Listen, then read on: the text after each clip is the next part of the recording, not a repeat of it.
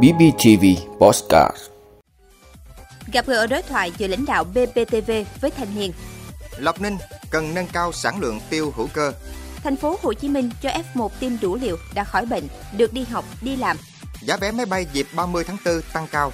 Nga ra quyết định lịch sử yêu cầu thanh toán khí đốt bằng đồng rút. Đó là những thông tin sẽ có trong 5 phút tối nay ngày 24 tháng 3 của BBTV.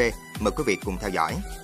Thưa quý vị, sáng nay ngày 24 tháng 3, Đảng ủy, Ban giám đốc, Ban biên tập Đài Phát thanh Truyền hình và Báo Bình Phước BBTV tổ chức họp mặt đối thoại với thanh niên cơ quan nhân kỷ niệm 91 năm ngày thành lập Đoàn Thanh niên Cộng sản Hồ Chí Minh 26 tháng 3 năm 1931, 26 tháng 3 năm 2022. Phát huy truyền thống vẻ vang 91 năm qua của Đoàn Thanh niên Cộng sản Hồ Chí Minh, tiếp bước các thế hệ cha anh đi trước, tuổi trẻ BPTV đã có những đóng góp đáng kể trong công tác đoàn và phong trào thanh thiếu nhi của tỉnh nhà, có đóng góp quan trọng cho sự phát triển của báo chí Bình Phước và BPTV. Ngoài các hoạt động văn hóa, văn nghệ, thể thao sôi nổi, hàng năm nhiều công trình thanh niên, những phần quà ý nghĩa cũng đã được trao tận tay những hoàn cảnh khó khăn, trẻ em vùng sâu, vùng xa, góp phần mang niềm vui đến với người nghèo, đồng bào dân tộc thiểu số, tiếp sức các em học sinh khó khăn có thêm niềm tin, viết tiếp những ước mơ trong cuộc sống.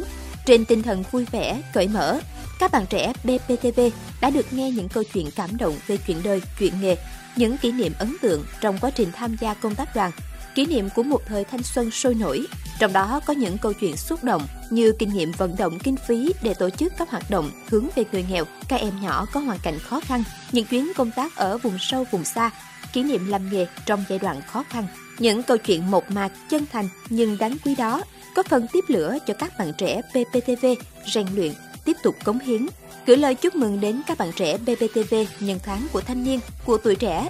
Trong không khí vui tươi, ấm áp, Bí thư Đảng ủy, Giám đốc, Tổng biên tập BPTV Nguyễn Thị Minh Nhâm một lần nữa khẳng định tuổi trẻ luôn là một phần quan trọng trong sự phát triển bền vững của BTTV.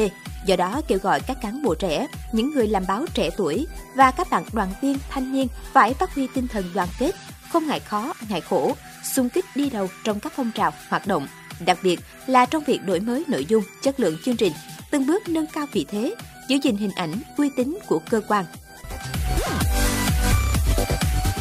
Thưa quý vị, mô hình trồng tiêu hữu cơ đang được người dân huyện Lập Ninh, tỉnh Bình Phước áp dụng bởi vừa mang tính bền vững, vừa bán được giá cao hơn so với thị trường. Với mô hình liên kết trồng tiêu hữu cơ cùng công ty gia vị Nestby, Lập Ninh đã phát triển được 19 câu lạc bộ tiêu sạch với hơn 700 hecta và 502 hộ tham gia. Nếu đạt chất lượng tiêu sạch hữu cơ như đã ký kết với Nestby, thì phía đơn vị thu mua tăng thêm từ 4.000 đến 6.000 đồng trên 1 kg. Tuy nhiên, sản lượng tiêu đạt chuẩn hữu cơ tại huyện Lập Ninh hiện rất ít. Trong vụ mùa 2021 vừa qua, tổng sản lượng tiêu mà công ty Nestby thu mua được chưa tới 30% số đăng ký đầu vụ. Để cây tiêu nâng cao giá trị và có hướng đi bền vững hơn thông qua mô hình tiêu hữu cơ, thì việc áp dụng khoa học kỹ thuật triệt để từ người trồng tiêu cũng như tăng cường công tác quản lý thực hiện mô hình ngay tại vườn để tạo ra nhiều sản phẩm tiêu sạch hơn chính là vấn đề cốt lõi. Thưa quý vị, hôm nay, Ủy ban nhân dân thành phố Hồ Chí Minh có văn bản hướng dẫn biện pháp y tế đối với người tiếp xúc gần F1 được đi làm, học tập. Theo đó, đối với trường hợp F1 đã được tiêm đủ liều vaccine phòng COVID-19 hoặc đã từng mắc COVID-19 trong vòng 3 tháng, được phép tiếp tục đi làm, đi học. Tuy nhiên, với những trường hợp này, Ủy ban nhân dân yêu cầu F1 đồng thời phải chấp hành nghiêm các quy định như tự theo dõi sức khỏe ít nhất 10 ngày kể từ ngày tiếp xúc gần lần cuối với F0, thực hiện xét nghiệm SARS-CoV-2 vào ngày thứ năm và khi có triệu chứng nghi ngờ mắc COVID-19 bằng phương pháp RT-PCR hoặc xét nghiệm nhanh kháng nguyên do bản thân hoặc người chăm sóc tự thực hiện hoặc do nhân viên y tế, cơ sở y tế thực hiện.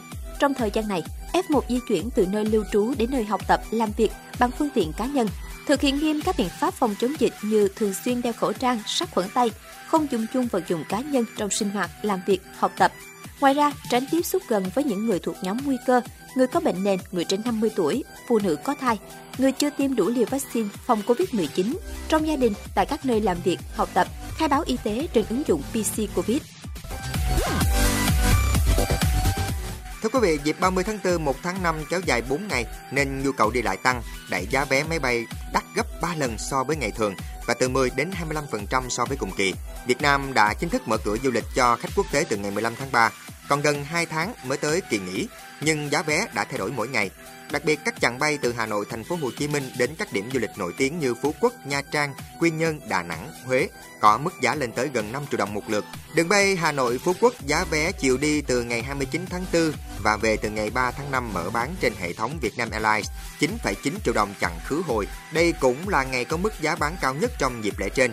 Còn với Bamboo Airways, giá vé trung bình khoảng 7,2 triệu đồng một chặng khứ hồi. Với hãng hàng không giá rẻ Vietjet Air, giá cũng đã lên tới 7,5 triệu đồng một chặng khứ hồi. So với ngày thường, mức giá trên đang cao gấp 3 lần. Còn với cùng kỳ năm ngoái, giá vé trên cao hơn từ 10 đến 25%. Thưa quý vị, Tổng thống Nga Vladimir Putin hôm qua đã có quyết định lịch sử khi tuyên bố Nga sẽ chỉ chấp nhận thanh toán tiền xuất khẩu khí đốt cho các quốc gia không thân thiện bằng đồng rút. Tuyên bố trên ngay lập tức khiến thị trường khí đốt của châu Âu chao đảo. Giá khí đốt ở một số quốc gia của châu lục này đã tăng tới 30%. Trong khi đó, giá dầu trên thị trường thế giới cũng tăng gần 5%. Ước tính lượng khí đốt của Nga chiếm khoảng 40% tổng mức tiêu thụ của châu Âu. Mỗi ngày, châu lục này nhập khẩu khoảng 200 đến 800 triệu euro khí đốt từ Nga. Quyết định trên của ông Putin đã giúp đồng rút của Nga tăng giá lên mức cao nhất trong vòng 3 tuần ở mức 95 rúp trên 1 đô la Mỹ. Hiện đã có Bulgaria tuyên bố sẽ không gặp vấn đề gì khi thanh toán tiền mua khí đốt của Nga bằng đồng rút.